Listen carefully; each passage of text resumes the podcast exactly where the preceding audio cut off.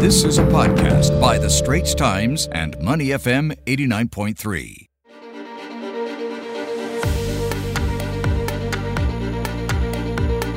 And thanks for joining us on the Washington Report. Some of the headlines we're looking at today tragedy in Hollywood, which is topping the agenda this week. Actor Alec Baldwin shot a prop gun on a film set over the weekend, killing the film's cinematographer, Halyna Hutchins. A police investigation, of course, now underway there. And closer to home, we'll be talking about the new U.S. ambassador to Singapore, Jonathan Kaplan. So he had just his hearing before the Senate to be confirmed. So we'll talk about who he is and what we can expect from him. And of course, President Joe Biden's Build Back Better infrastructure bill is being trimmed down. Which plans will get cut before the deadline this week? And of course, uh, President Biden in a bit of a gaffe involving Taiwan. So this was in a CNN town hall, and he was responding to a question. He said the U.S. would come to Taiwan's aid if it were attacked by China. So, of course, you can expect the reaction coming through from China on that. So, a bit of clarification from what the White House that there was no change to its existing policy. Of course, uh, for more, we'll speak with Nirmal Ghosh. He is our U.S. Bureau Chief for the Straits Times. Now, Nirmal, good morning. And uh, first of all, we have to return to the story that we led with today the Alec Baldwin shooting, the his involvement in this shooting. It is really hard to ignore this story. The prop gun used in the fatal shooting had reportedly misfired before on the set. So, of course, immediately our minds go to the prop masters on the film set, right? Who would be responsible for prepping the weapon correctly? Uh, tell us more about where we're at right now in terms of the progress of investigations. Hi there. Good morning. Well, we are still waiting for an official result, but meanwhile, a couple of reports have come out in the media. Now, there is supposed to be a system of checks and balances before any actor picks up a prop gun. And this obviously did not happen. And at least one report said a staff member had called out that it was a cold gun, meaning it did not have live rounds in it, before handing it over to Alec Baldwin. Earlier, there had been some complaints about lax safety as well.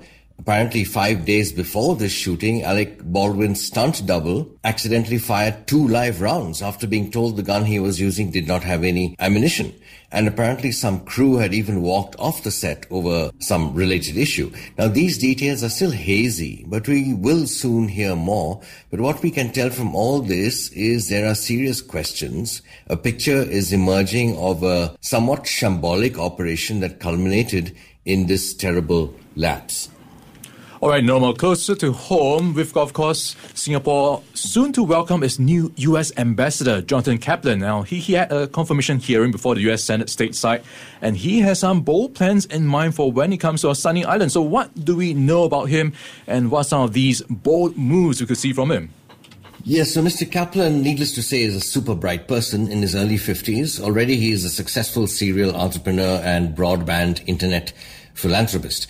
A person of eclectic interests, he got a degree in industrial management from Carnegie Mellon University. But the list of companies in the tech field that he has started or worked with is very interesting. He was chairperson and CEO of a company called Pure Digital Technologies, where he invented and marketed the revolutionary flip video camera. And when Cisco Systems acquired Pure Digital, they made him senior vice president and general manager of Cisco's consumer products division. In 2010, he won the Ernst & Young Northern California Entrepreneur of the Year award, which is a big deal.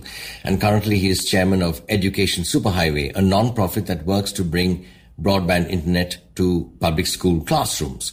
So at the Senate hearing, he said if confirmed, he plans to strengthen our bilateral trade relationship and advance an economic agenda that promotes shared prosperity, further secure economic resiliency and access to supplies, and work closely with Singapore to tackle the climate crisis. And if confirmed, he said, I look forward to the opportunity to strengthen our security cooperation and defend the rules-based international order, which has supported peace and prosperity in the Pacific region. Now, that was, of course, what he would say. That was a formal foreign policy statement, even though he has little or no foreign policy experience. But he is seen as a positive choice. Given his record, he would be a natural for Singapore's tech crowd, Singapore being a leader in technology and also things like urban greening, water treatment, and so forth. With a mind like his, he's an ideas man and also an implementer. With a mind and energy like his, it wouldn't just be US Singapore relations in the geopolitical realm, but a lot more besides. So apart from the routine issues, and that would include talking about freedom in Singapore, which is also part of the standard toolkit, apart from those, one can expect a vibrant multi-sectoral dialogue that will reflect the nature of Singapore's diverse and multi-level relationship with the US and vice versa. This podcast is available on our audio app. That's A W E D I O. Like us and rate us. And now, back to our podcast episode. Now, Nirmal, something else that we've been watching all morning as well the Democrats being even closer on the U.S. social spending bill. Of course, they are narrowing their differences on this, and people are saying we are quite close to achieving this. But it looks like some plans are going to get cut from the original spending lineup. You know, over months of infighting over President Joe Biden's $3.5 trillion infrastructure bill. Where are we at now? What are those items that might be cut? What is the rationale for getting them cut? Right, so there are two bills here. House Speaker Nancy Pelosi on Sunday morning said Democrats are planning to have an agreement on a framework for their social safety net plan and uh, vote on the bipartisan infrastructure bill, both of them this week. The 10 year social spending plan was originally priced at $3.5 trillion intended to drive a significant expansion in education, healthcare, and childcare support, plus tackling the climate crisis and making further investments in infrastructure. But it had raised concerns among moderate Democrats that the package was going too far and would be too costly. So the figure being cited now is $2 trillion. So on Sunday morning, she said 90% of this first bill, the social spending, has been agreed to and written. She said it was less than what they originally wanted, but it is still the biggest thing ever done to address the needs of working families and the climate change threat, which of course cuts across health and jobs and is also a security issue. And she signaled that they are also on track to have this done before the president goes to Europe on Thursday to attend the G20, which is important. Now, what's not in the bill is an increase in corporate taxes. This is because Arizona Senator Kyrsten Sinema objects but Nancy Pelosi did say a billionaire's tax and better tax enforcement could be part of the final package.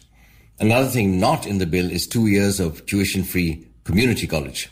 As for the infrastructure bill, it has to be agreed and passed by October 31, before an extension of funding of billions of dollars for surface transportation expires. Now, this is a separate $1 trillion bill that has already been approved by the Senate and is waiting for a vote in the House before it can be signed by President Biden, who over the weekend was at home in Delaware meeting with Senators Joe Manchin and Chuck Schumer. Joe Manchin wanted the bill to be reduced, wanted the, the social spending bill to be reduced to 1.5 trillion, and negotiating a compromise with him and with Senator Sinema has been quite the challenge. Now, Nirmal, let's move on to something a little more complicated. President Biden apparently misspoke when commenting on Taiwan and how the U.S. has a commitment to come to Taiwan's aid if the island would be attacked by China. So the White House later clarified that this did not mean a change in its original policy on Taiwan. So, Nirmal, what is the official U.S. stance on Taiwan and what led to confusion in the first place? U.S. Taiwan relations come under the Taiwan Relations Act of April 1979, which specifies exactly what the people of Taiwan can and cannot expect from the United States. But the so-called strategic ambiguity that prevails today comes from that act as well. And a lot of people believe that maintaining this strategic ambiguity is important to maintain the status quo in the region. So Washington has basically left it open whether the United States would come to Taiwan's aid with a military intervention should mainland forces attack. America's posture toward Taiwan's security is reflected in two of the Act's declarations. Recognition of Beijing rests upon the expectation that the future of Taiwan will be determined by peaceful means and any action to the contrary would be of grave concern to the United States. According to this act, the United States shall maintain the capacity to resist any resort to force or other forms of coercion that would jeopardize the security or social or economic system of the people of Taiwan. Again, shall maintain the capacity to resist any resort to force. Now, President Biden's initial remark a few days ago that the US was committed to Taiwan's defense in case of an attack, as you say, was later clarified, but he repeated it at a CNN town hall last Thursday when asked whether the United States was willing and able to defend Taiwan in the event of an attack by China. Biden answered yes and yes. And in a roundabout manner, he warned that China should not make a serious mistake. Now, Nirmal, as we expected, Beijing has responded negatively to Biden's comments, of course, warning him to speak cautiously about the issue.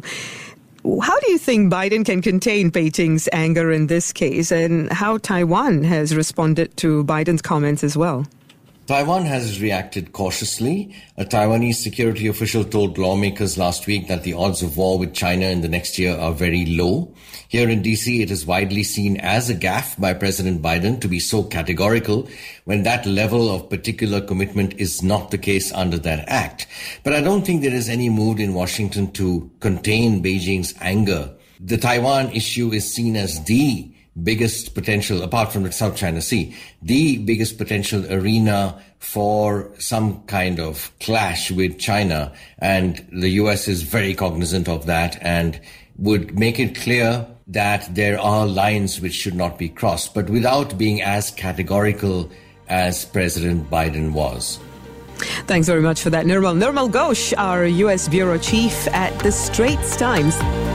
The Asian Insider Podcast channel is also available on Apple Podcasts, Spotify, Google Podcasts, and our audio app. That's A W E D I O. Like us and rate us.